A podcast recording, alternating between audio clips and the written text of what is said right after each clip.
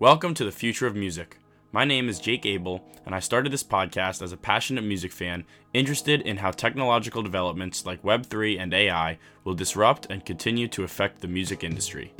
Each week, I talk with artists, entrepreneurs, and music professionals about all things music and tech. So, whether you're a musician, industry professional, music or tech enthusiast, or just have a curious mind, I'm hoping this podcast can become a resource for you to learn from me and the incredible guests I have on, and to prepare yourself for the future of music.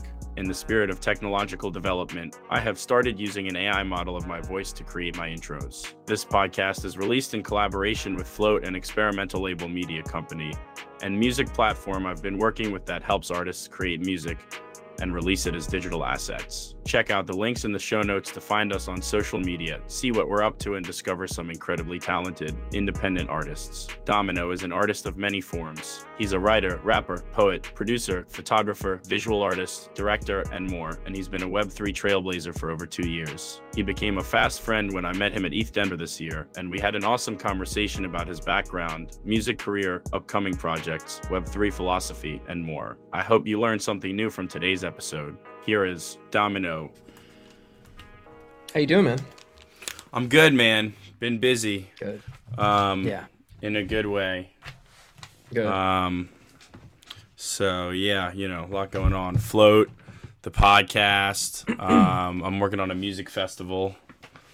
Amazing. Um, so yeah, lots of lots of projects. Yeah, my friend, my friend has wanted to start a festival for a while, and in the fall we finally Nice. started making some moves on it.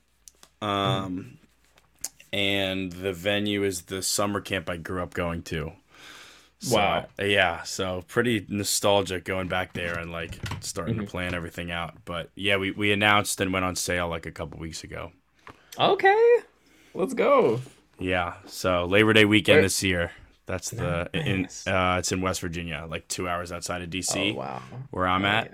yeah. Um, so yeah, it's like all DMV artists, pretty much. A few Nice. That's amazing. Yeah, we're Congrats, excited. man. Yeah, thanks. It's uh, yeah, it's definitely exciting. We've gotten a lot of like positive feedback and interest from people. Just gotta turn that into ticket sales pretty soon. For sure.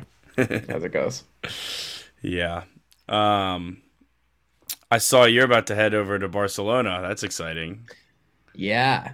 That's a new that's a that's a new uh a new thing. Yeah. I'm super excited about it. That just like fell into life. And now we're going to Barcelona. Did like what is it, ETH Barcelona? Yeah. Did they just like contact you that they wanted to book you for some stuff, and then you were like, "Fuck, I gotta get out there." Uh yeah, so I submitted just to, as a speaker, Mhm. um, just to talk about music out there, and they said, "Yep, but you got to get out here." And I was like, "Well, all right, well." And it's it in a, it was in a month, so yeah. Um, I just tweeted out like, "Yo, if anyone wants to help out with this experience, like that would be incredible," and I'm open to talking about it. And uh, a bunch of people reached out to me, and it's been it's been really incredible. Shout out Max, Max Bertens for for making the fly happen. yeah, that's awesome, man. Um, when is that? July fifth. Yeah. Have you been to Europe before? Uh, no. Wow, very exciting then. Mm-hmm. Yeah, that's should cool, be man. should be a good time. Yep. You go- you- some you- shows out there. Nice. Yeah. Um, you go. Do you go to like most of the major Web three and Ethereum conferences? Um, this I mean- year, Yeah. this year I did. Yeah, just uh, out of like bookings. Mm-hmm. Is that what you're normally looking to get out of it from the start? Is just like some shows and then you go from there? Yes, a lot of it's been a lot of speaking roles, Mhm. um, paired with paired with performances. Um, but yeah, I just I'll stack um a few shows each time. Yeah. Yeah, that's cool, man. I mean, it's been it's been fun like meeting you and everyone and and just like seeing everyone pretty consistently the the first half of this year was fun. Um you know, everyone's performing, everyone's speaking, everyone's there supporting each other. It's been it's been cool. Uh-oh. I think you might have froze.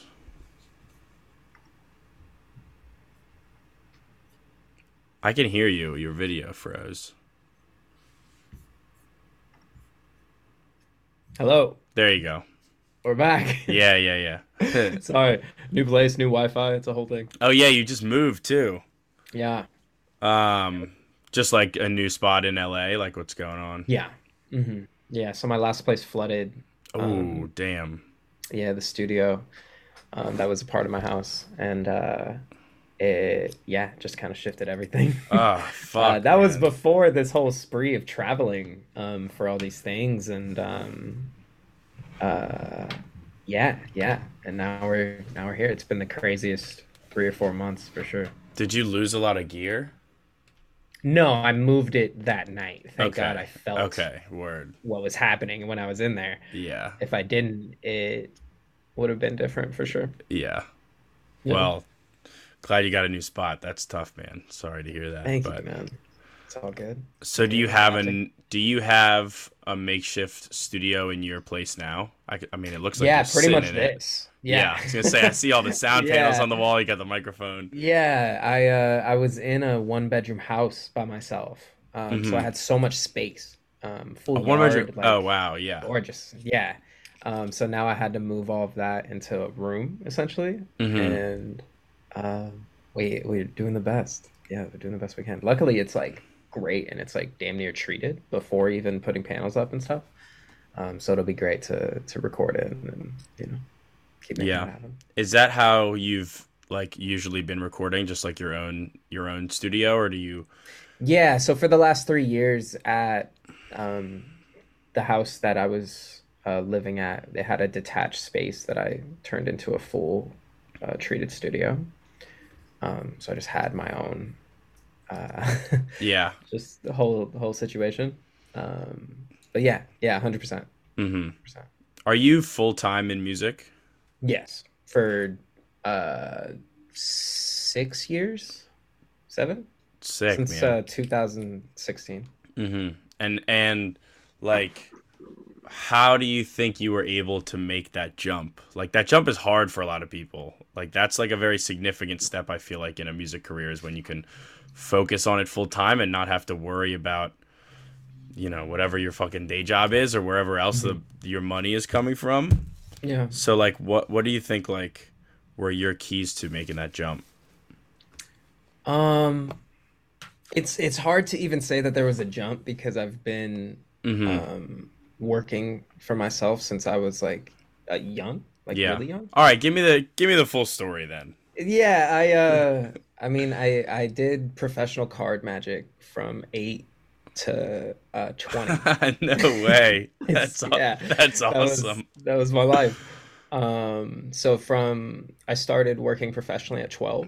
Uh, Mhm. just, you know, going crazy. It was it's pretty proficient. I was Just doing like private parties and stuff.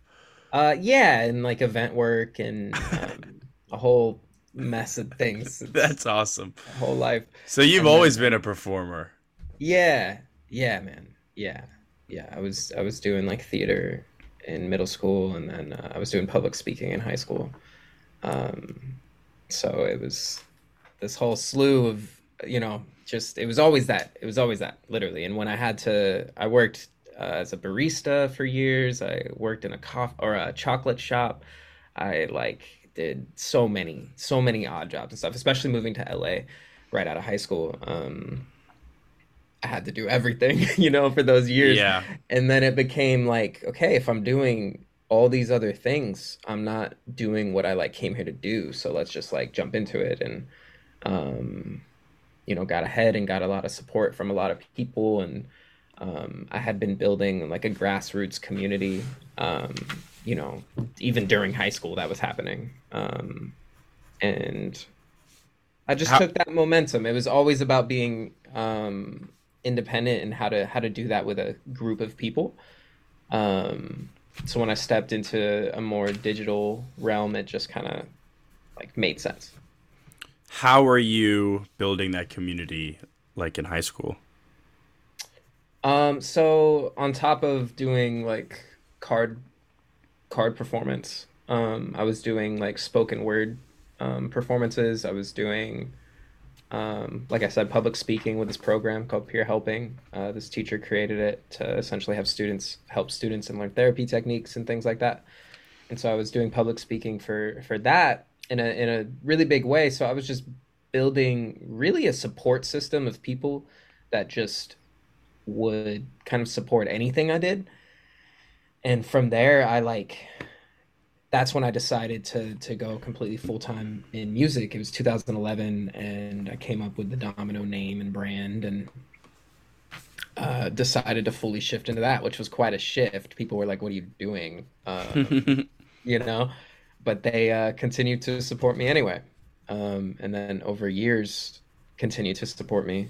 And just when you have that many years of of support um, for a person, it uh, it becomes dope when everything is good, you know. For sure. Were, years of learning. Were you always making music before that? Like what was your what was your music uh endeavors before making that jump? Um I mean I I had played the bass for a little bit. I fucked around with drums a bit. Uh I was in guitar throughout high school, but like nothing uh, crazy. I got a drum machine when I was like 15, but um, my obsession with card work was strong. um, so it never, you know, it never took took that time away from me. Um, but when I fully dove into like performing spoken word, it uh, my obsession with music got so strong because um, that was the only place I could find like what I was wanting, which mm-hmm. was like I'm getting story. Some, I'm and, getting some weird background noise right now. I'm not sure what that is. Okay. Okay. What, uh... It stopped. Okay. I'm not gonna touch anything. I don't know. Um, yeah, no, you're good. Might have been a plane or something. Uh, that's what it sounded like. Yeah. Something in the background. Yeah, yeah. Some, some big up there. um, but yeah, yeah, and uh, so yeah, from from the spoken word shit, I learned that through um, the show called Def Jam Poetry. It would highlight music artists and poets, and um, that's where I was like, wow, this is everything I want. You know, this is like performing, but it's storytelling and it's connective and it's personal, but doesn't have to be, and um, had this freedom to it. And uh, yeah, I just dove into music, started producing, started um, doing everything because I didn't think that someone could produce what I was trying to make. Um, so very early on, I was like, oh shit, I'm gonna have to like produce all this as well. So early on, you had an idea of like what you wanted the sound to be like. Mm-hmm. Yeah, yeah. And you were and just then, like, I need to do this on my own. Yeah, yeah, literally, literally. And then I was seeing people like Mac Miller in 2010, you know, like going completely independent, and then years later, Chance doing what he did with acid rap, and um, being in a time of that mixed with you know um, these industry people, um, and seeing like XXL being actually relevant, you know, and seeing these moments being really relevant, I was like, oh, like that's what I that's the route I want to go. Um, so I just like went hard with doing a lot of shit by myself and doing the um, the card magic thing. Like I was writing for magazines, I was working on online communities. Like I was already doing that. Um, so it just kind of all fell into place with running my own uh, like design, song covers, um, and everything visually, artistically as well. Oh, so you did all the all the visual work for your yeah music yeah, all the, uh, the uh-huh. video editing as well. Um, I worked as a video editor for years. Uh, I shot film photography for years. Like, because I wasn't in a place where people were doing that. I, I mm-hmm. you know, I was in like lower class suburbia and moving around in that world before you moved to LA. Exactly. Yeah, yeah. yeah. Where were you at? Uh, this town called Roseville. Shout out Roseville. Um, old old Roseville. It's uh it's this it's this town by Sacramento that has this like there's a half and half of the city where half is like huge gated communities and the other half is like an old train town. Um, so it's yeah, it's yes, even even explaining it's odd. Yeah. Um, so I was like on different parts, you know. Um, yeah. So I, I I just had different experiences than most people that were that were over there. Um, but yeah, yeah, that's so I, I I had no one around me except for like choice people or people like in the city in, in SAC and um started uh diving in with them in the in the local music scene. And that's when uh everything started changing and it was like oh okay we might need to like be somewhere else because there's no scene here. And now it's different. Now the sac music scene is like incredible. Like some of the best artists that that i know um so it's it's just funny how that Really? happened. Yeah, that's cool. yeah Do you go back there much? i do yeah my all my family's still out there Yeah. um my brother had a had a baby a year and a half ago so i'm an uncle so i gotta pull up all the Oh, time Oh, nice. Yeah. it's the best Yeah, that's cool. Um, so when you started getting into the music on your own, how did you go about teaching yourself production? Uh, the same. I mean, I taught myself all the card work. Um, so I was in books and I was scouring the internet real young, you know, to find these like hidden techniques of how to do this, you know, really niche thing. So it just taught me how to find information. Um, so I just applied, I applied the same thing to Yeah. everything with music, you know, like it, yeah. I was like, okay, I need to find the people I love. I need to study them and like Mhm. what you know what what am i trying to do and study all those pockets and that just kept leading me to people and beats and i was friends with some incredible producers that i was just learning ableton from in real Mhm. time as i was recording with them and having them produce for me as well i was just like studying you know and taking notes and um, just started clicking in drum patterns and you know chopping samples and loops and stuff Yep. Yep. Yeah, I'm trying to I'm trying to get back into it. Like I mean, I keep I keep saying this and with working with Phlote and being around all these artists like all the time, it's like, you know, inspiring and and really giving me the itch to like want to start trying to make music again. And I had hell yeah done it for a few months and just like fell off cuz I had no musical background and didn't know what I was doing and you know, summer I was like fucking around. Yeah, it's funny because some of the best uh, music producers are literally that. Like, Yeah, no theory. Right. nothing. Even I saw a Kaytranada interview recently, and he was like, "Yeah, I know no music theory," and I was like, really. "Nice, sick, dude. Nice. Yeah. Hell yeah, dude. It's- That's dope." It's funny. I mean, it's like I think I think that just speaks to like the the technology involved in creating music more than Mhm. anything. It's like hmm before there was like production, it was like you had to play instruments, Yeah, and now you can just like make a beat on GarageBand in two seconds if you want to. yeah. Pretty Um, literally, and it might be crazy. Might be the best thing ever. right, right. Some sick producers actually still just use GarageBand. mm-hmm. Someone was Pretty wild. who was telling me I don't remember who it was, but some someone was telling me about some really legitimate producer, and he's just like still is in GarageBand. Just like I think it might be Only- Madlib. I think he produces. I that might be it. That might be it. That might be it. Which is just wild. Garage Band on the iPad. Yeah. Fucking sick. yeah, it's funny. Um, what are you using now to produce all your music? Ableton still. hmm Yeah. Yep. Yep. I started Feel- recording in Pro Tools, which is hilarious, and then uh, everyone I knew was producing in Ableton, and I just saw how good it was, and that's just like what I learned on. So Yeah. just makes sense. Why is Pro Tools hilarious?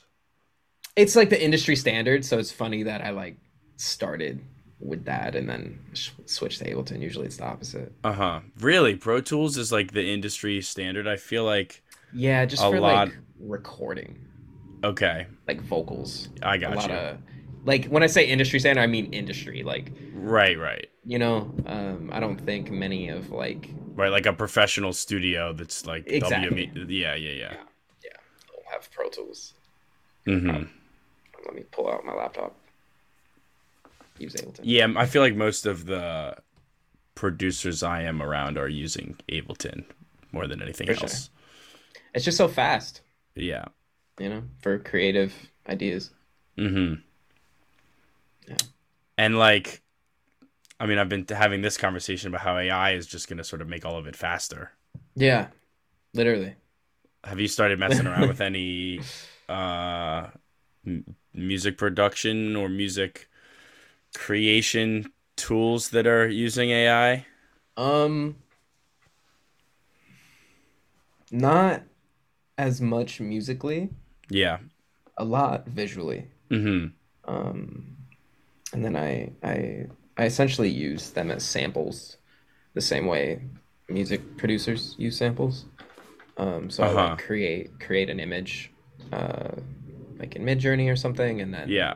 take that image or a multiple of images and like start combining them and collaging and Mm-hmm. um, I think that that is really exciting. Yeah, that's cool. I mean, Um, you can make some really intricate, sick looking stuff that Yeah, you can go crazy. doesn't many take as long as it. Yeah.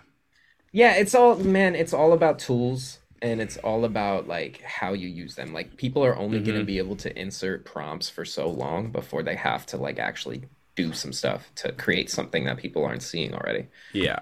Because when everyone can create a certain standard, it's like okay, what are you got to do? You Yeah. know, like everyone has this power now. Like Right. anyone can do this. So it has to start being crazier, you know, um, and like enhanced in human ways, which is cool and exciting to me because I think it's gonna, um, you know, um, um, give people a lot of like people that don't think they're creative can go and do some crazy shit and just like play with their imagination, and I think that is super exciting. You know, like I want more grandparents opening up Midjourney and typing Right. weird shit and A just thousand percent. they get. You know, Yeah. that's so cool. Um, I've messed around on ChatGPT with with Yeah. my, with my grandpa, and he likes yeah. to he likes to make up nonsense stories and just like tell stupid lies. Like he'll Facetime me and be like, "Oh yeah, I was just at the Orioles game. They had me pitch in the first two innings because the pitcher didn't show up." Like stupid shit, stupid shit like that. He just like makes up funny stuff. And I was like, That's "All right." hilarious. And I was like the other day, I was like, "All right, Pop, tell me." the plot of a silly short story, and I'm gonna have ChatGPT write us a, a short story, and he'll, you know, he would say something like that, and then I'd be like, all right, ChatGPT, like here's the prompt, write me, you know, six paragraphs for this short story, and then I would read it to him, and he was like geeking out. It was so funny. That's awesome. Yeah, That's so cool. That's like you had a, a unique experience with your fam. That's awesome. Like Yeah. that's what people need to be talking about, you know, more. right. Um and also that's why that's why I start with that because I'm I'm unsure how I feel about uh, some of the music tools with AI, specifically the voice. I was just talking to my roommate about this. The voice stuff's Specifically crazy, the voice man. stuff. I'm not a fan, and I'll just I, I before I was being tentative about this, but I'm not a fan of, and this is just my personal thought. I feel a little weird, a lot weird about people using voices of people that have passed away. I see the like respect, and I Mhm. see the you know the the I'm a fan and I want to hear stuff.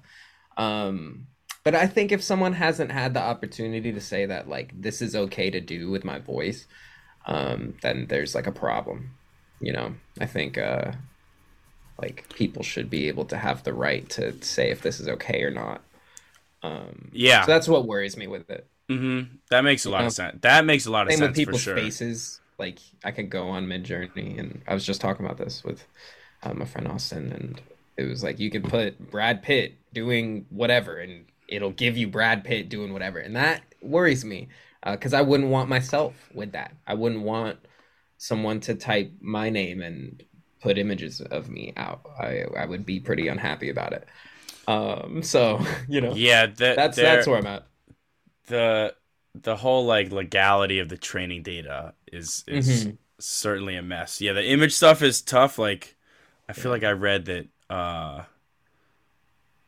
What's the like classic stock photo company? They were like Mm, potentially mhm. suing Midjourney because it seemed like they had used a bunch of their shit out. images for training data, but Mm. Yeah, I don't mean, know. It's gotta That- train off something off the internet. It is Right. it is. You know? yeah, that stuff is scary because you can just like make really realistic looking shit of people doing whatever. But There's already been a couple things that was Yeah. like, whoa. Whoa. There was one that recreated, not even recreated, it made up an image of like the Capitol getting oh, I saw that. News outlets reported it. And then like the stock market went down like a hundred yes. points or some shit. Yes, and Yeah. fixed itself when they found out it was fake. Yeah. That is a huge. That's scary. That was- that's yeah. like actual, like you could do some scary shit, and I don't. There's got to be some form of like regulation on it for sure. Like, um, especially from the people making this shit. You know, like you should be able to train your own voice if you want to, and you should be able to use that. You know what I'm saying? Or people that give permission or have like open source stuff, etc. Um, but everything else is kind of weird to me. Yeah, Everything else is definitely worries me weird. a lot. The the I've I've listened to Sam Altman talk about it a lot, or I'd listened to like a three hour interview with him and Lex Fridman where he was saying uh, like all of the concerns that OpenAI has with what they're building, and they're they're Mhm. very. That you was know, it, it, it seems like they're very yeah. You listen to that, Yeah. yeah. He's like we're we don't we're worried about like the power dynamics. We're worried about like how do we democratize the decision making. We're worried about like Yeah. you know all he's that the fucking stuff. man, honestly. He if he doesn't end yeah. up being a supervillain, he's great. I heard this crazy story about Elon Musk and OpenAI the other day that that Elon was saying in like 2015 or something like that he was having a lot of conversations with the head of AI at I think Google about AI safety and the guy who was mm-hmm. running AI at Google was like not that worried about it. And at that point Google had like 80% of the AI scientists in the world working for them. And Elon Musk was like, "Well, fuck. If 80% of these people work for Google and they're not worried about AI safety, like I need to do something about it." And then he Yeah. helped fund the start of OpenAI with like the Mm. intention of being really worried about safety. Mm. I remember on when he was on Joe Rogan, he talked quite a bit about the the AI regulation. He was like, Mm-hmm. you know, just voicing his his concerns pretty strongly. So you know, there's that. Yeah, it was, He also a- the government pulled up on him too, and he was like, he killed it. He he was very forward, and uh-huh. you know, I mean, I didn't see any of that, but I can imagine that, like, you know, the the government just like doesn't really know what the fuck's going on and is asking all these really stupid questions. and Elon Musk is like, "Well, this is how it works, yeah, and this is how you That's how should they always are. Yeah, right. every time. Yeah, it's the same. yeah. Um, Maybe that's the problem. I don't know. There's a lot of problems. It's like, and everything's moving so fast, and like the government moves so slow that like Yeah, because they're like ninety, and you know, going through going through uh, laws from the eighteen hundreds. It's, Yeah. it's tough, tough to work around. Yeah, it's it's, it's uh, yeah, it's gonna be interesting, like, cause everything's only gonna keep picking up, Mhm. and like the the like rate that AI and other technology is like affecting our lives is only gonna increase, and like Yeah, the pace that we can actually get stuff done through the law is not gonna increase. yeah. So I We'll don't see. know. We'll see we'll what see. happens. Yeah, it's like yeah, exactly. Like we'll fucking see. Um. Keep making art. But yeah, right. what else are you gonna do? Keep making art. As far as the voice stuff goes, like I think I think like and I was talking about this with wine bags yesterday, Nice. that like um Grimes' example I think is really, really well Super done. dope. Really well done. Like Amazing. and I she think decided. you know? she's like, yeah, she's like, I'm fine. open to it and I want Yeah, fifty Run percent. it up. Yeah, let's do it. I think love that's that. what every artist needs to do is just be like yes or no, And if yes, I want X percentage. Yeah, I don't really know how else you could do it. Like, I don't know either, because you know, I don't know either. I think TK I TK TK just started doing some cool stuff too. Like yeah, one of the with kids. Yeah. yeah, um, yeah, my friend Dupes, who has been to a bunch of the Phlote stuff, um, Cool. Just sent us a song this morning that he like he like remixed one of his own songs and like inserted TK's voice using kits into the second verse. Yeah, it's awesome. Hell yeah, It's really sick. I love. Actually, you know what? I want to pull it up because it's so fucking good. hell yeah. Let me let me try to find it and then I can share my screen. Yeah, man. If a if an artist decides that, it's like amazing. It's like very interesting. You Yeah. know? I, I support that a lot. It's it's mainly just the opposite. You know.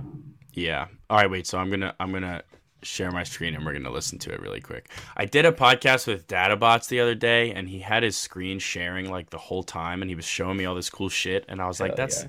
I should start doing that." Yeah. Little presentation. Little presentation. Yeah. His was he like actually had like a whole presentation like ready to go. Basically, it was yeah. it was really cool. Love that. Um. Okay. Share sound. Here we go. You can see this. Nice. Yep. All right. So this is. I'm gonna skip ahead a little bit. TK thirty five. Yeah. Right. Right. Giving it a different name is hilarious. Ugh. It's seven o'clock, and it's pretty clear. We don't even know where we go from here. So this is dupes. This is dupes on the first verse.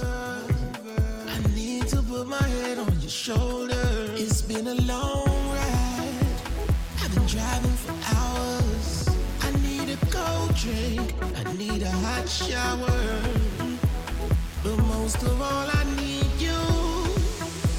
So tell me what I gotta do. All around the world, coast to coast. Still, you're the one I love the most. And then he puts TK in the second verse. Wait. Shit. And then he puts TK in the second verse. It's really sick. And I didn't even notice it at first. I thought he just had edited his voice more and then he was texting me about it. Is in your toe. Oh, oh What you mad for? It's a think reason it's- why I didn't pick up my phone. I was working my way back to you. And these voicemails, they got me a bit confused. I don't got no time for this. I think this is TK. I think so, too. Toxic. Yeah, yeah. All around the world, That's crazy. Yeah.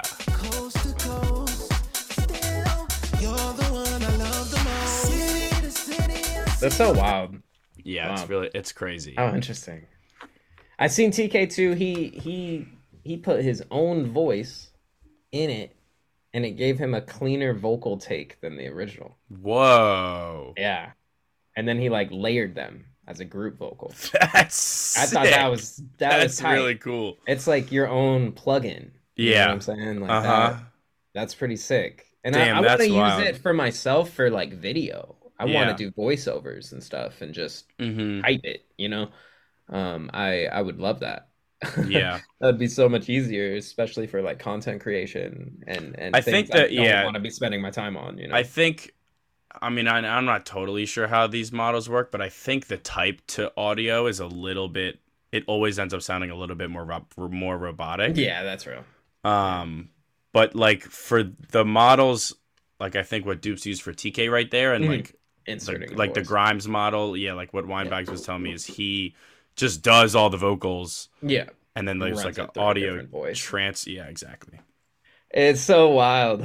It's great. How Yeah, interesting. yeah, yeah. It is. It's crazy. I'm excited. that, like. Yeah. Um Yeah, I don't know. It's wild. Anyway, um let's get into your uh your web3 journey a little bit. At what point did you start uh messing around with NFTs and like what what made you want to start pursuing that more as a you know avenue Yeah. for your music? Yeah, pretty much from 2017 to 2019, I was making my living performing. Mhm. Um, and then 2020 hit, and I had to go completely digital. And so I was doing Twitch streams um, three times a week uh, for my community. And I saw at the same time multiple artists that I'd followed for years uh, start minting um, their pieces. And they started selling for like 15 bucks, and then they started selling for Yeah, yeah, I'm- 100. I'm getting some like little scratches coming through in the audio. Okay. I don't know what that was. Um, Sounds like it stopped. Okay. uh, there's something. I think it's this wire thing because every time I have my arm over here. Okay. going yeah, maybe. Um, Um, so you saw a bunch of your friends who were making music start minting. Yeah. Uh, no, not making music. They were artists. There was no one Oh, when I came in. I got nobody, nobody when I came in was making music except Right. uh, like Latasha, um, Spottie, uh, Fifi, Rong, and uh, Nifty Sax. Um, but yeah, 2020, I was doing Twitch streams. I was moving all digital, and then I saw uh, some painter homies start going crazy. And within that year, they were selling their pieces for like a hundred thousand dollars, and I was like, "Oh wow, this is crazy." And um, they also, my biggest thing was like they were completely being themselves, and they were showcasing themselves, and they were getting that kind of support as artists. And I was like, "Oh, these people deserve it. Like this is not, this is not whack. Like this is amazing. This is like an artist Mhm. renaissance moment. This is like focused on art. Like this is incredible. Um, so then I started minting um, March 1st um, of 2021, and I minted a self portrait drawing that I scored. Um, it was like an animation um, with uh, this violin and stuff, and it sold for an ETH in two days, and that just Damn. Continued. And that was your first piece? Yeah. Yeah. And then uh yeah, I was I just continued dropping visual pieces um for months and months and months, uh leading people to the music um through through the art. Mm-hmm. And uh then I minted my album, uh Presence Volume 1 in October of 2021. I had 4 weeks of build up, uh 7 101 art pieces every week with a short film and I built up momentum that way through dropping um, art pieces leading up to the album drop. Announced it was an album the day before, and then dropped the album with a custom contract where people, when they purchased it, got all seven songs. Um, each song came with a one-on-one art uh, from a different artist in the space, and uh, ran it up, and it changed my life instantaneously within 24 hours. Um, nothing has been the same. Uh, months later, I collabed with Rolling Stone on their first drop.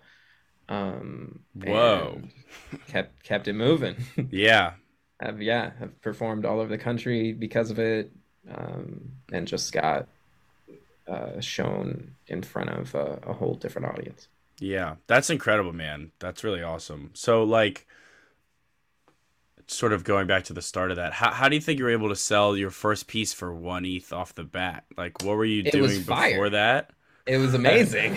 it, it, and I had a, I already had, you know, like a following. It wasn't big. I think at that time I was at like 4,000 followers, but I, I had already had, um, because I already knew people that were now killing it. you Yeah. know?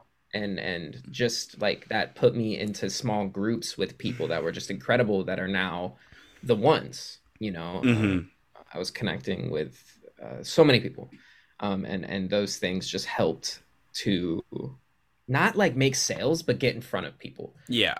because they were supporting me, and then like it was a different time where like it was truly about building a collector base, you know. So I was, um, I just I had three or four people early on that were supporting me very intensely.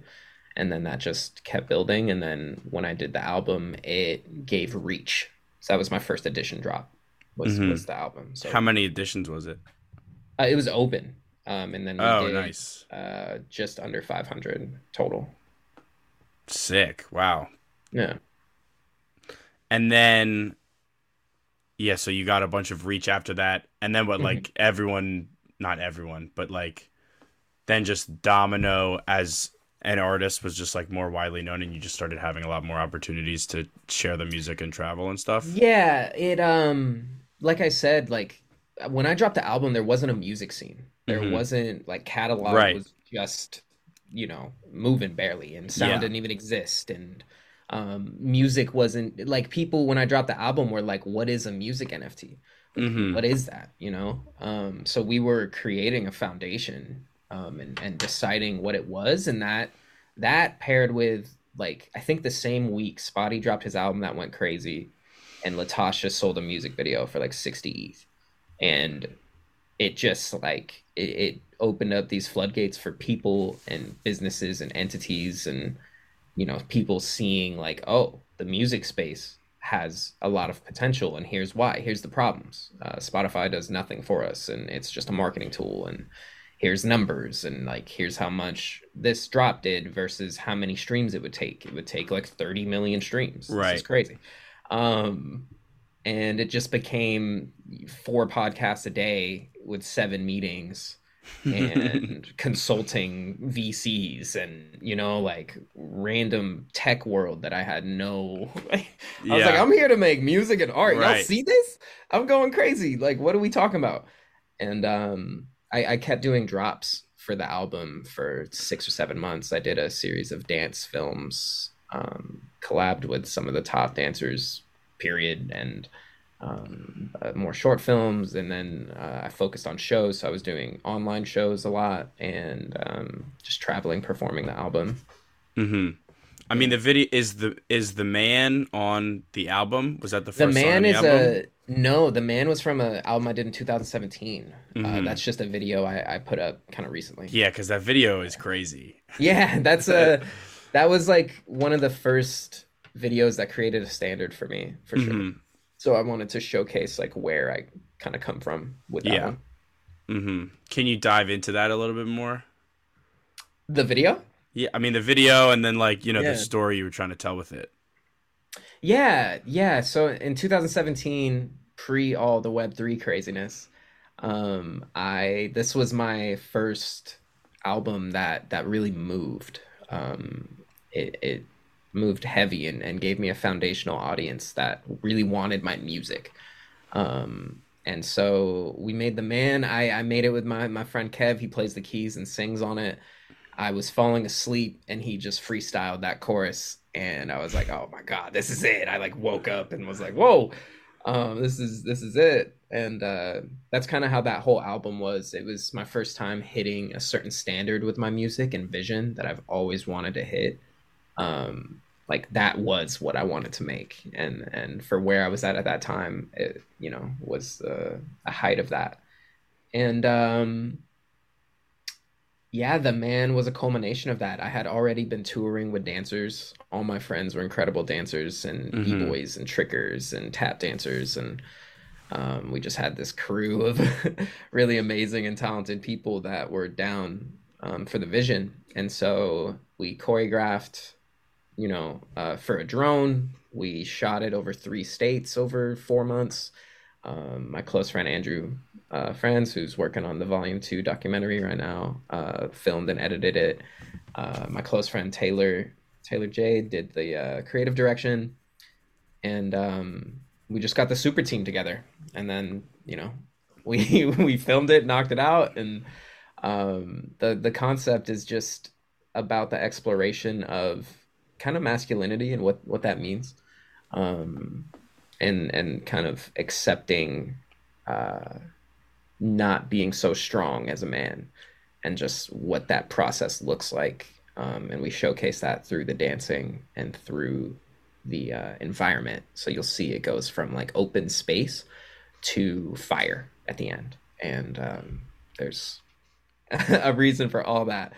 Um, but yeah, man, it, it was a it was a journey, and that gave me a standard um, that I'm still uh, re reaching for for sure. Yeah, I mean it. It yeah, the video's sick. Like it's really really cool. I can see how it tells that that story that you're Mm. trying to get across. Is that like that message of dealing with masculinity? Is that something like you've that like you were dealing with on a personal level, and that's where everything came from? Yeah, for that song, yeah, for sure. hmm You know, and I think it was it's so funny to reflect on because I feel um like that process is still relevant, you know. Um so it's it's very interesting. It it felt the whole album seemed um it tapped into something that felt a bit ahead of its time for myself and where I was at. Um so it it, it it's definitely themes that I still um, connect with and still explore and gradients that's the album that that song is from um, is kind of like a prequel to Presessence, which is the Mhm. trilogy the trilogy I'm working through now so um, it's definitely a uh, precursor Yeah, everything. yeah, cool. So let's get into Presessence then. Yeah. Um, Volume one, you said came out October 21, and then Volume two is going to come out. Uh, basically, This right when this podcast is coming out, right? Yeah, yeah. Um, Give or take, yeah. So what? And you're making a documentary for it, like, you know, give me the breakdown of the whole project. Um, oh man, it's very much so happening in real time. Um, I've alluded to a lot of things. It's been hard because we've been working on aspects of this since Volume One came out, um, which was two years ago now. Um, so it's it's crazy to have worked on Volume Two this whole time and not been able to talk about anything. Mm-hmm. Um, it's it's pretty frustrating. We have a bunch of videos filmed, a lot of things. I have Yeah. three merch lines ready to go. I got Damn. quite quite a lot. Um, so I'm I'm happy to be prepared because it'll allow us to like focus on finishing the music as well as really putting together like an, an assortment of shows, um, which I'm very excited about. Um, but yeah, I, I one of the main aspects with it was I wanted to film everything. I wanted the process of this to be well documented, and so I um, I set up some uh, situations with some people that I can't say yet, um, and they supported me very much to make the process go really really well. Um, so we to start the documentary, we got I rented out a, a Airbnb in the desert in Joshua Tree, and uh, I got my closest friends in Web two and Web three, which is like thirty artists, producers, and and singers and rappers and the whole thing, uh, instrumentalists. And I said, hey, y'all can come out here if you want. We're gonna film everything. We're gonna interview everybody, and we're gonna make a ton of songs for the album. And uh, you know what makes it makes it, and what doesn't.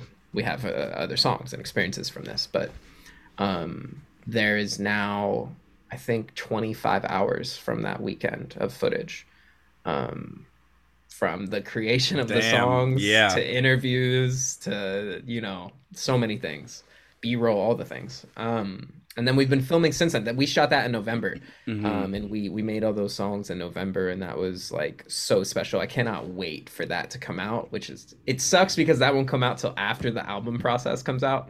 right. Um, so it's gonna be some time because we gotta drop the album to finish the documentary and film it. Um, so it's it's gonna be funny. Um, but I, I can't wait to showcase that. Like, and it, it kind of stamped a time specifically of the Web three space. Um, and so it's gonna be interesting because we're gonna interview everyone again. Um, Mhm. and just you know see the difference in, in answers from the beginning of the process to the end of the process.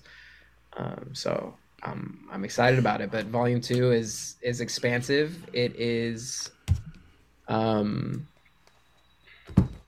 it's like the album I always wanted to make that I just felt like I couldn't because of uh, boxes and what people say a rollout should be and how many songs it should be and you know and all this shit and I was like you know what I'm gonna like I'm gonna play I'm gonna play this game of of um, intelligent drop and unique drop but I'm also gonna do like whatever I want um, because every time I've done that, it's it's been great. Um, and every time I don't and and uh, listen to you know like the industry or listen to people or m- managers or A and R's or whatever. Not that I'm talking to these people a lot, but like when I do that, it doesn't it doesn't do what what it could, you know. So um, definitely applying that to this process and yeah. So what are like that's sort of something I wanted to dive into is like sort of the you know the web 3 release is a lot different than the traditional like release and rollout and Yeah. what are so like what advice have you gotten and I guess not really taken in terms of like what a traditional rollout is supposed to look Yeah. like, how you're supposed to do a real album and you know, Yeah, what, you know for- what are you doing different? Yeah, for me, like I mean, a general standard is like singles, like drop Mhm. singles, drop singles, drop singles, get enough momentum over time, drop some Mhm. crazy videos, and then drop an album when it's when it's your height. And I'm a conceptual album artist, so it's Mhm. like I can't do that um because it just doesn't make sense. My singles hit, but like it's a it's a body of work that I'm Yeah. trying to present, and that's my Mhm. thing. It's a world, you know. Um, and so I've I've uh, for this next one, like for volume one, I didn't drop a single at all. I said Mhm. an album is dropping tomorrow, with four weeks of build up to to an announcement of an album. But the build up wasn't singles. It was just it was not. It was Yeah, art and yeah. storytelling that went Mhm. along with the album, um, which is I'm applying that to this, but with also playing with singles and experimenting a little bit and seeing how that works for, uh, like I completely dodged Web two with with Volume one, and that's a problem. Mhm. Um, it it gave me all the momentum in the world for Web three, which has changed my life completely, and like has set a standard of like, man, for for a big thing for me with Volume one was paying people the right way, and I can very confidently say that I've paid everyone that has worked on it like the most that they've made from a job essentially like and that's something that is i want to keep up No, you know? yeah, that's And awesome. So to do that, you you kind of have to be like, well, fuck the normal way to do it. hmm You know what I'm saying? Um, but I'm taking a more balanced approach on this one, um, so that I can have the biggest reach possible. Because that's that's what I'm going for. I want people to hear the music, and I want people to be a part of it at a mass level. And um, I think the Web three ramp can be that. It can be this insane ramp that they um, like these supporters, these collectors, um, can come on the train with. You know what I'm saying? Interesting. I was just sort of thinking as you were saying that that like Web three sort of isn't the ramp for like mass distribution. Like Mhm. Web three is obviously more niche in terms of who's participating and who's paying attention. Yeah. Um, so how are you like balancing that aspect versus also getting everyone to hear what you're creating? Yeah, it's uh, just through the release, really. Um, I'm gonna um, just take both of those approaches and combine them and use leverage from Web3 into Web2 a lot better. Um, and I mean that in ways of promotion, of uh, like pop ups, and um, more investment into the videos, such as the man, you know, because those that reaches beyond anything. You know, when it's when it's crazy and it's good, it is it is there. And I finally feel like my music with this one is able to not be so niche as it has been. Mm-hmm. Um, so I'm gonna lead people in Web two the way I led them in Web three, um, and just like over time with really really fire consistent heat and initiatives and you know different ways of connecting, but in a in a more open way where it's uh, you're not required to buy something or required to have an NFT or whatever. Mm-hmm. I mean, yeah, the good art will always speak for itself, and and Yeah. People will pay attention. Exactly. Um, are you trying to? Are you like doing any sort of onboarding initiatives with anything to try to get some of For your sure. Web two fans into the, you For know, sure. Web three output? What are you doing? Yeah. Uh, just a lot of back end kind of things. I Mm-hmm. want to shift from it, like a big topic for me right now is verbiage. It's like what words are we using and how are we saying this? Yeah. And I'm gonna implement things in my website, in the checkout system for merch and music, um, and just where you're going for my stuff and updates. I'm just gonna blend those worlds. I'm trying to be vague without being vague. Um, right. I'm gonna blend those worlds together in ways that is like, okay, when you buy the the, the hoodie, you receive a digital version that creates a wallet for you automatically in your email. You know what I'm saying? And you're just- Sick.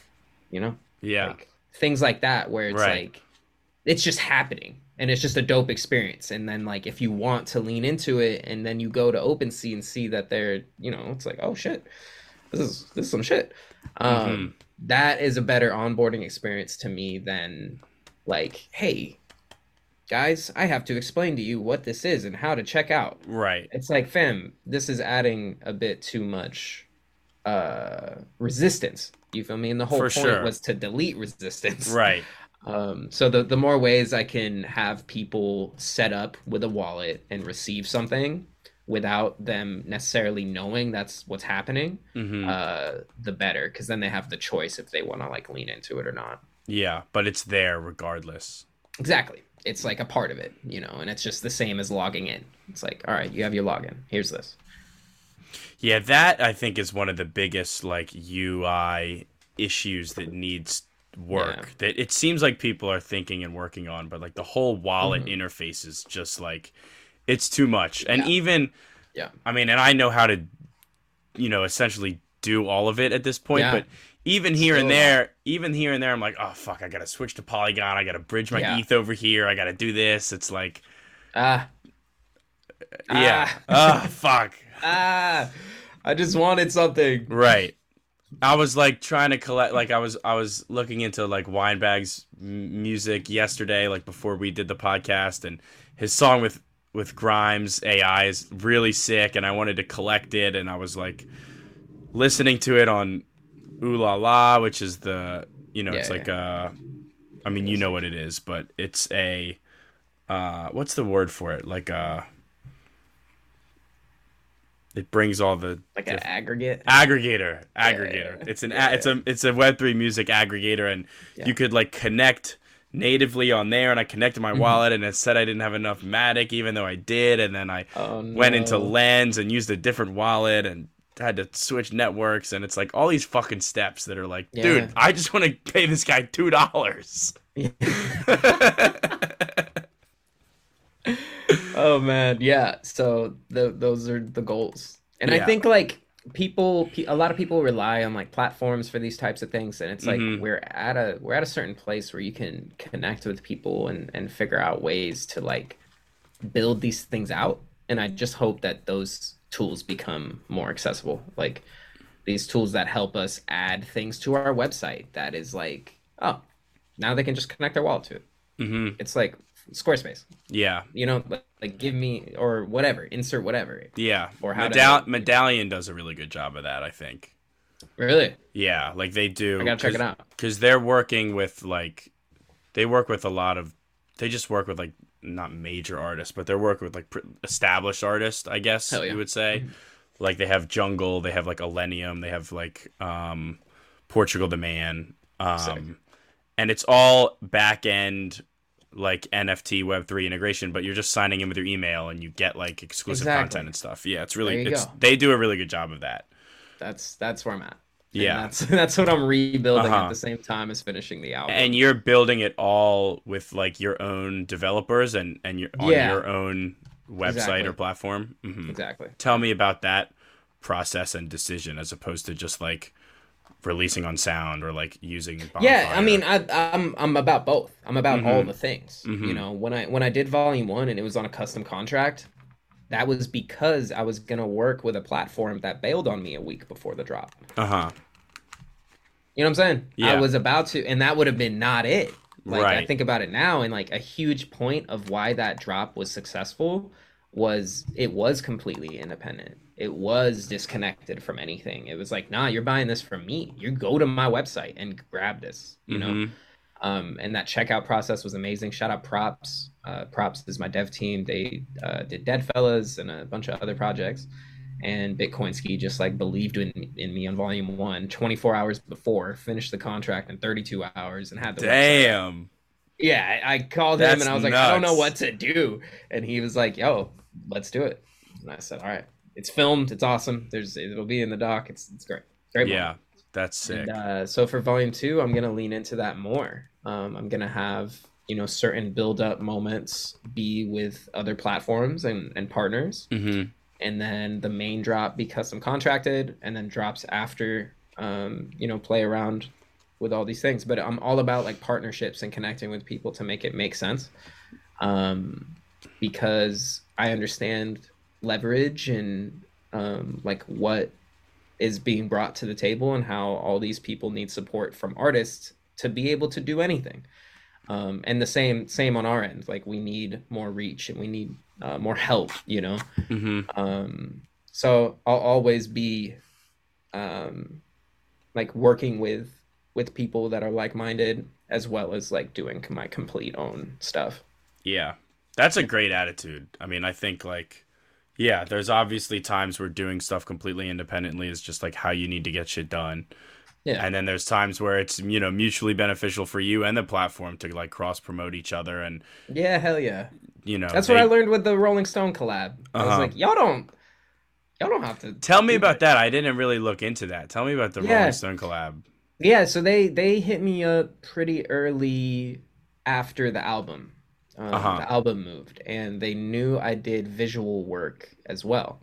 Um, and so they hit me and was like, "Hey, uh, you're one of twelve artists that we want to do our first uh, digital collectible drop with." And so I did a one of one piece that filled uh, the R or the S in stone Uh-huh. um, for their logo. Um, so then they they did a whole event for it. They had that shit blasted everywhere. They brought us out on some red carpet shit. Lil Jon DJ, it was awesome, and uh, they showed us the best time. It was a collab with Coinbase, so we did a bunch of filming with Coinbase, and um, then they um, they airdropped it to everybody, and um, you know have a one on one. And uh, I think they're doing another event this year for it. You did a one-on-one visual piece or audio visual piece? Uh, uh, visual piece. Uh-huh. Yeah, it was a series of self portraits that went through my process with the Web three space. Cool, So I like sampled old Yeah. pieces of mine and stuff and collaged them up. Uh-huh. Sick. I mean, that sounds like a really exciting opportunity. Oh, and happen. dream. Like, yeah. Dream. they they did a couple of articles on us, and you know my mom loves that shit. Awesome. uh-huh. right. You know, Right. Rolling that Stone's really like, stamped it for them. like, yeah. She's like, oh, know? I know Rolling Stone. Exactly. She's like, what? You're That's- in that? I was like, yeah, I'm uh, like, yeah, Ah, that's awesome. That's yeah, awesome. dream, dream. You know, I had Who that else? on like a board for Yeah, a while. Like, uh-huh. you know. Uh huh. Who else was part of that project? Uh, Betty with Deadfellaz, Mark Habibi, all visual artists. Yeah. Um, Mike Grill made it. Is fire. Um, oh my gosh, Boss Beauties. Uh, a lot of people. I'm blanking. Mhm. Yeah, yeah. Blanking. Yes. That's cool, man. 12 And other th- people, so that was what late late 2021, That was early 2022. early 22. Yeah. Yeah. Market was still up, Yeah. I think, right? Yep. Yep. oh man. It's so like now it's fucking down Yeah. and ETH was at 4,200 then. goddamn. hmm Um I mean now now I feel like with the way the market has changed like people are sort of reevaluating everything. Like Yeah. I mean, all the most of the music drops I see, at least, are like very low price. Yeah. A lot more are using Polygon and Matic. Yeah. There's a lot more open editions, or even if there's editions, it's like still really low price. Yeah. And I don't know, everyone sort of seems to be in this state of like reevaluating, like, where do we go from here? Yeah. Like, what's you know, where do I put in utility? What is it going to be? How do I drive value back to collectors? What is the Yeah. use case for collect? Like all these questions, people are like really trying to figure out Yeah. where to go. Yeah. Um, does anything come to mind when I'm talking about all that? Like, where do you at so least, much. at least in your personal artistic practice and and focusing on on you know just selling your music? That's what you're trying to do. You're trying to make money from making music. So like, where are you going from here with that? Uh, harder than ever. harder than ever, but like while shifting the verbiage. And Uh-huh. like it's all about going back to an original ethos of Web3, which was essentially like the artist and a- and the art and and a focus on renaissance of changing these industries. You feel me? Like yeah. the Oh, totally. I watched the visual space create itself. You know, I watched the photography space create itself. I watched Mm-hmm. digital artists do their thing, and Yeah. Then I watched the music space formulate. And Right. the way the music space did it was unlike any of the other ones, and I'm unsure if that's positive. Um, Interesting. In what way? every all of it like it felt like it felt like we brought the traumas of the music industry into it and started relying on the meta of certain platforms and, and Uh-huh. moments and people, you know, instead of like the art community focused on raising their floor so that they could, you know, sell their pieces for high amounts as well as build uh, communities of people that supported them. Mhm. And then the photography space did the same thing, you know, Right. and then music has done kind of the opposite Yeah. we started and we were like look at what we're selling our music for like this music should be valued like this shouldn't be free this shouldn't just be you know something we take for granted Yeah. like that we just hear and it's like in the background and we don't give it any value like it was about the focus not only on the music but like the people making the music hmm and supporting them you know Yeah. like latasha doing a 50 eth music video is what it should be you feel me like Yeah. these are music videos these are like films you know? Right. Like, Yeah, literally. should be valued more Yeah. um, and, And then so, we took it and went down you know and uh, that's fine and like things change and things have to adapt and like Mhm. availability and access but i'm all about again that balance so it's about like having these like my music videos should be worth a lot Yeah. you know It shouldn't be just a marketing tactic. It's a real piece No. of art. It's a exactly short So film it for should, real. but it should be in sotheby's yeah. you know it should be at christie's it Uh-huh. should also be displayed and and you should be able to go watch it for free you know like um it it the same way you can go to a museum and look at priceless pieces of art it's like it's just showcasing it in these ways you know Mhm. and um I can see the- that I maintenance yeah, I can see the difference there too. Like when the visual art or photography spaces were being built, they weren't really. I mean, correct me if I'm wrong, but they weren't really talking a lot about like the issues in the traditional digital art space or like the issues yeah i mean it with like fuck independent these- photography. fuck this shit yeah right. They or, were just or like, selling prints or you know they, Yeah. there was combos of that for sure they're like can you sell prints of pieces that you're minting and all this kind of shit and you know definitely talking it out and like Yeah. what is a, a low price and what's a high price and you know um having having additions and one-on-ones and Mm-hmm. you know seeing and and adapting in that way but um yeah the, the music industry just has a lot of uh issues you know Yeah. and so it makes sense that we're we're having all these combos and stuff but i think a lot of people are seeing it from the viewpoint of the industry instead of outside of it and it you know Right. being able to formulate something else um and and something that we kind of haven't had before it feels like that opportunity and um Mhm. you know i think everyone should have different tiers of of access and stuff but people shouldn't be afraid to like raise their value in extreme ways Yeah. What do you think? So, I mean, we've sort of been touching on this, but like, is your then value, like, the value you think the buyers are getting is the art for art's sake? Or, like, what are your thoughts on sort of that mentality versus, like, Mhm. you know, you need to also sell, like, utility and access to the artist and exclusive merchandise? Like, how do you balance those two things? Um, I think that it's like what it's about what you're expressing and what the purpose is with that specifically. Mm-hmm. Um, I, I learned a lot from like Violetta um, Zironi. She she's created a whole artist package through her album drops, where you receive like uh, weekly Zoom shows and you get access to her shows for free, and um, it's this whole package, you know, and it's like incredible. And then you also get to trade and flip these like uh, pieces of songs that were generated, you know, and it's it's fire. It's taking like a PFP aspect to a Patreon to this new thing, you know, and combining all those things. And it's like access to the artist, and I think that's beautiful. And I do that in my own ways.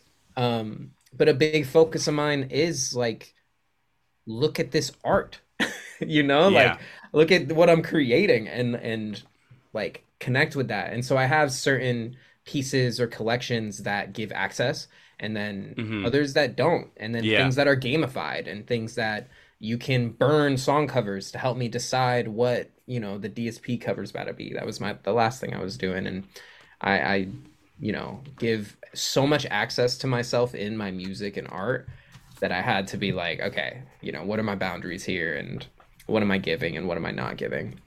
Mm-hmm. Yeah, I, I think again that's like a really good outlook. There's always it's just like time and place and project. Like what Mm-hmm. what are the intentions behind it? What's the best way to yeah, Yeah. balance access versus art versus all those other factors. Yeah, because it's tough, you know, and I'm so like art focused. Like I want my music to be insane, Mm-hmm. you know, and I started like all of 2021 and 2022. I like could barely make music because I was fully community building. I was doing Mhm. three three Twitch streams a week for Yeah. you know six seven months straight, and then when I wasn't, I was you know on meetings and podcasts and calls and Yeah. um and and that got to be like oh whoa like this is the press run and now i need to like i need to have no one talk to me. Yeah. that was crazy and i need to go make music like i Mhm. need to feel and process and um be learning to be okay with that in this space was really hard and i feel like i'm just there where i'm like you know Uh-huh. what y'all don't need to see me every day it's okay y'all y'all aren't gonna forget about me Right. and if you do, when I drop this next thing, it's gonna go crazy. So, you know, I had to let go of just any, you know, pressure in that way, or else I, I wasn't gonna be able to make what I feel like I need to make for it to impact how I need it to, you know. Mm-hmm. Yeah, no, I totally get it. I was listening to another interview, and I and I honestly don't even remember who the interviewer or the artist were, but they were talking about how, like this the this one album went crazy, and this artist she's, you know, touring all over the country, and the shows are going crazy, and they're like doing all these interviews and all this press stuff and all these, you know, events, and and they and again the concerts are wild and everything's super sick, and then right after the tour they like want to throw her back in the studio to get shit going again and she's just like i don't I, I don't have anything to write about. Like i was i've just been performing and doing press stuff and like you know the real art comes from like actually just like experiencing and living and like you know finding yourself and all of that kind of stuff. And it's like if you're just like out all the time just talking to people uh, specifically about the music you just released it's like Yeah. at some point you can't just write about the music you already did sort of. Yes, literally, literally. Yes, bro. Yes, that that hits so hard because like Yeah. for a while I like, I felt like I didn't have anything to write about. Mhm. and it made me feel so weird. I was like, I thought something was like, I was like, damn, is this it? Like, and then I was like, no, I just need to like live, and Yeah. process, and Mhm. I'll tell you, bro, I've lived the last few months. fuck yeah man that's with- awesome that's just great with the craziness of shit. yeah But yeah, man.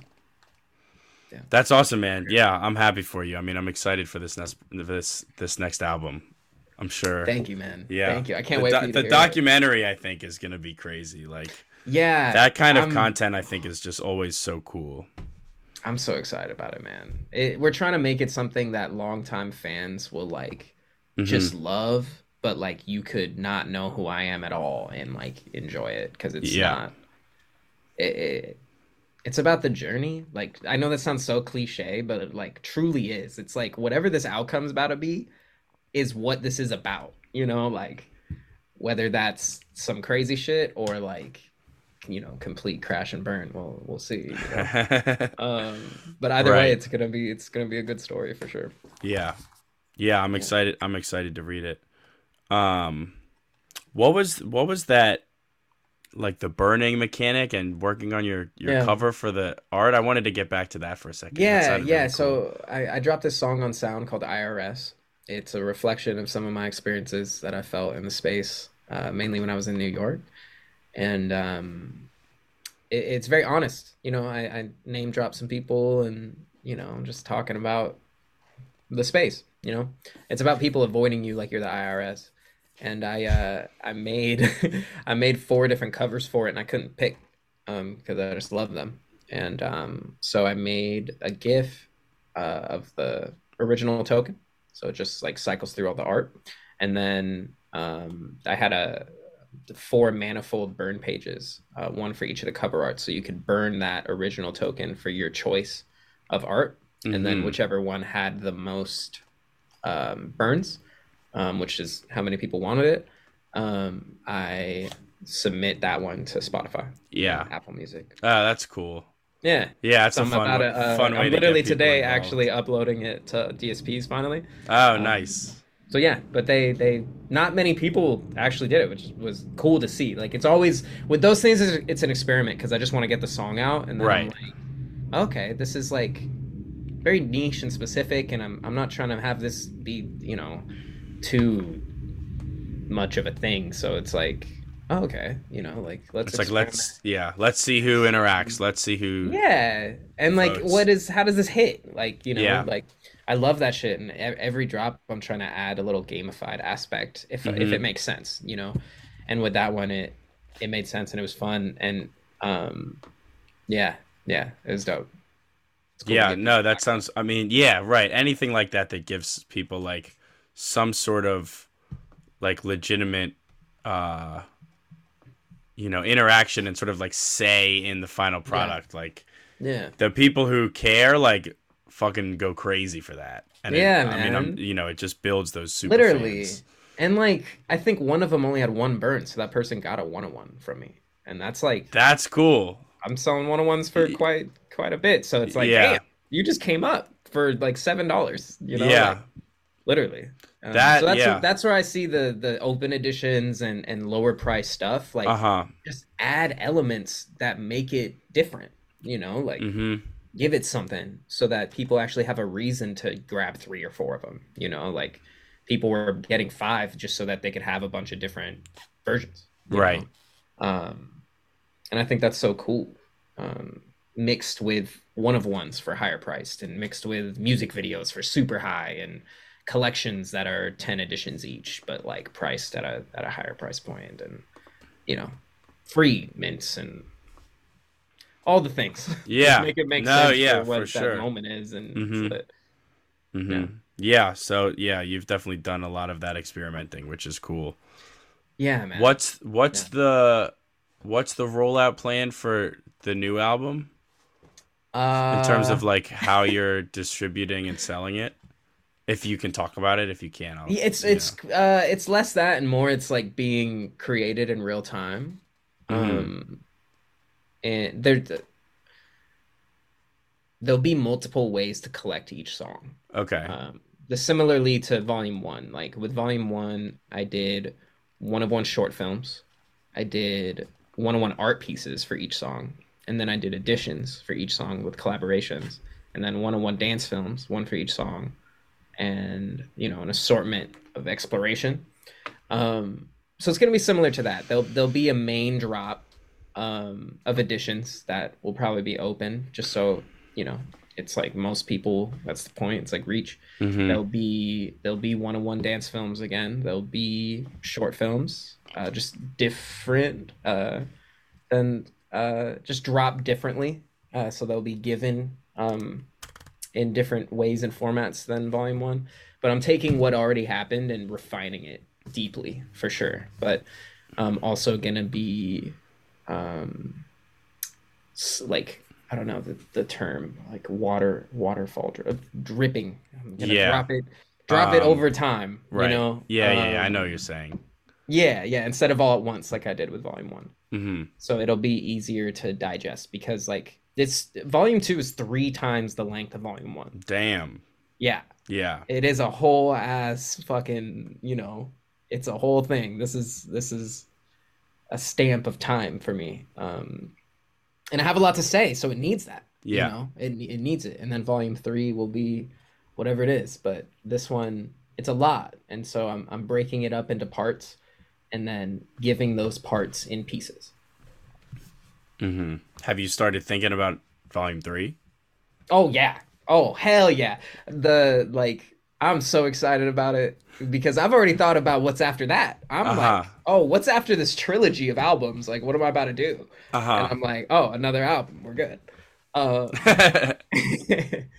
um, but no, it's gonna like Presessence, the trilogy will be an expo of Domino as as a brand and entity. Mhm. And it's not gonna close the book on Domino, yeah. but it's gonna open up potential for for newness um, Mhm. and an evolution, and I'm I'm excited about that. So this is like a, a circle closing, if you will. Yeah. Is the name I'm assuming the combination of presence and essence yeah, yeah, yeah. and it's it's Yep. yeah what It's a word I domino what domino is. Yeah, it's like uh the actual storyline is like at the end of volume one, you hear me win what in this world is a Grammy, which is the Presessence Award. Mhm. Um, so you hear that at the end of volume one, and volume one is like going through my journey up into that point. It's kind of like a, a catch up of my life in, in a couple songs. Um, from like where I grew up, uh, the craziness of that, uh, relationship shit to pursuing success and then res- getting that success, right? And so it's kind of like the exploration of success as a whole. Um, volume two will be okay, what happens after this moment of success? And before, I imagined it as like this high and then a really big low, and then like centering out and coming to like a sense of understanding of like, well, is this success what it really was? And like, what is it now? And like, what actually matters now? You know, these are all the questions I had before diving into volume two Mhm. and it's just crazy because my life experience is that you know Yeah. this intense high and press run that i thought i'd have and this kind of deep low and friends changing and situations changing and money and stuff and it it brought it, this the experience that i needed to have to make volume two and now i'm in this thing where i thought after volume two would be this like understanding and showing of like what actually matters like Mhm. I knew it probably wasn't the money. I knew it probably wasn't like the Right. success and the the view and the you know Yeah. celebrity or whatever the fuck. I, like I, I knew that that would probably actually be a problem. Um, and uh, so I'm excited. I'm excited to get into volume three and Yeah. get into that like what actually matters. You know, because Mhm. I've been creating in that mindset of like that up and down and then you know um centering out so it's i'm excited to, to Yeah. call call that energy instead of the craziness that it's been. Yeah. No, that that's exciting. That's yeah. It's a cool journey. Um throughout that what you know at this point in it what Yeah. what matters to you? What is the most important thing that like, you know, you've been through these ups and downs. The money comes and goes, you know. Yeah. yeah let's get deep for a second. Um, I think. So I, I like when I started volume one, I knew there would be three, and I saw that whole, that whole journey, you know, Mhm. um, from the jump, you know, and then the whole time I was like, oh, I'll probably find that answer at the end of this journey. Like Mhm. when I'm there, I'll probably have it. Yeah. and um i think i you know uh, i was talking to a friend of mine he uh he, um, his name's doug and he uh he's like he's an incredible music artist and he's on gradients the album from 2017 Mhm. and um, it was just such an honor to have him on there. And I was talking to him. Oh, this was probably a year ago when I first started working on Volume Two, and I was like, "Yo, like, here's this concept. Like, what do you think?" Because he he's reached a height. He was opening for Billie Eilish and shit, and like all this crazy shit. And I was like, "Yo, what the fuck really matters?" Because like you know. It's probably not all this shit. And he was like, nah, that shit is like stressful. That shit is like hard, you know? Mhm. Like and I was like, so what is it for you, you know? And his answer just hit so hard because it's the whole concept of the Gradients album. But he said it was time. It's like time matters. Like you you lose it. You feel me? And you, you lose Mhm. time with people, you know, and you lose time with uh you know, all, all these experiences that you want to have. And that summed it up. I get chills now because now I understand that that really is it. Like at first I was like, oh, it's probably family. It's probably like the people you love and shit. And like even zooming out a little bit more, it's time in our Uh-huh. life, you know, and where you're where you're at and using it instead of spending it with the people that you love and doing these things that are extremely fulfilling. It's like the sacrifice. Um so yeah, I think I'm gonna stick with that Mhm. and steal steal his answer. Yeah, no, I that's good. I was it. gonna say like I think it's people and and Yeah. family and friends and relationships, Yeah. but Me too. um, yeah, my my so my my dad's best friend passed away unexpectedly like Mm, a couple weeks ago. So the Sorry. value, yeah, it's been tough, but yeah. the value of family and friends has never seemed so important to me and just like Yeah. seeing everyone come together around it and just like talk about other experiences with him and like Yeah. just getting everyone together it's like i've been feeling that like what the fuck else matters at the end of the day other than the people in your life and your relationship Literally. with them Literally. But man. With that like you're saying yeah it's the time you're spending it's like how are you yeah that's the most valuable resource we'll ever have Yeah. is the time That's why I hit. I was Yeah. like, damn, yeah damn. But it's a great question. It's something that, like, with Volume Three, I kind of want to do a series where I, you know, just kind of ask people, like, yo, what, what the fuck matters? Yeah. Maybe I'll do that with Volume Two too, asking about like success, and that's interesting. mm-hmm Start interviewing people. yeah i mean it's something everyone's thinking about like Yeah. everyone's It's like a journey everyone's life, you know? every, right exactly it's like everyone's always trying to figure that out Yeah. Yeah. That's why I'm making this. Man. yeah I'm know yeah that's i was gonna say like that's yeah that's really cool that like yeah that's what that's what the whole project is about Yeah, I, I didn't get to like really show that in volume one mm-hmm the way I the way I wanted to. Yeah. Um, it, it it's more abstract. So with volume two, I'm really I'm making it so obvious, like through interludes and through like you know quotes that appear on the album, and, Yeah. and stuff like that. I'm a I'm a lead people by their hand. So for volume three, it can be a bit more subtle. Um, mm-hmm so yeah, I'm I'm hyped for that. I'm I'm excited to like see all three and listen to all three cohesively. Yeah. do like a master collection that fills in the blanks or something. But shit man me too uh, yeah i can't wait that's yeah that's Hell super excited yeah. i'm happy for you man it's really cool thank you, bro. Thank you, man. I'm excited to be able to to jump back into the creative because the last few months has been wild hmm in, in life. Yeah, I'm sure. I mean, yeah, I can imagine, but yeah, this uh, uh, I the the I didn't really have the vision of the project really until this conversation, and now I'm like, Totally. very very much looking forward to following along. Hell yeah, So, hell yeah, yeah. That's cool. Thank man. you, man. Thank Yeah. you. Yeah. If you get, I, I can send you some links too from all the all the volume one pieces, and it might Yeah, please do. more sense. Yeah.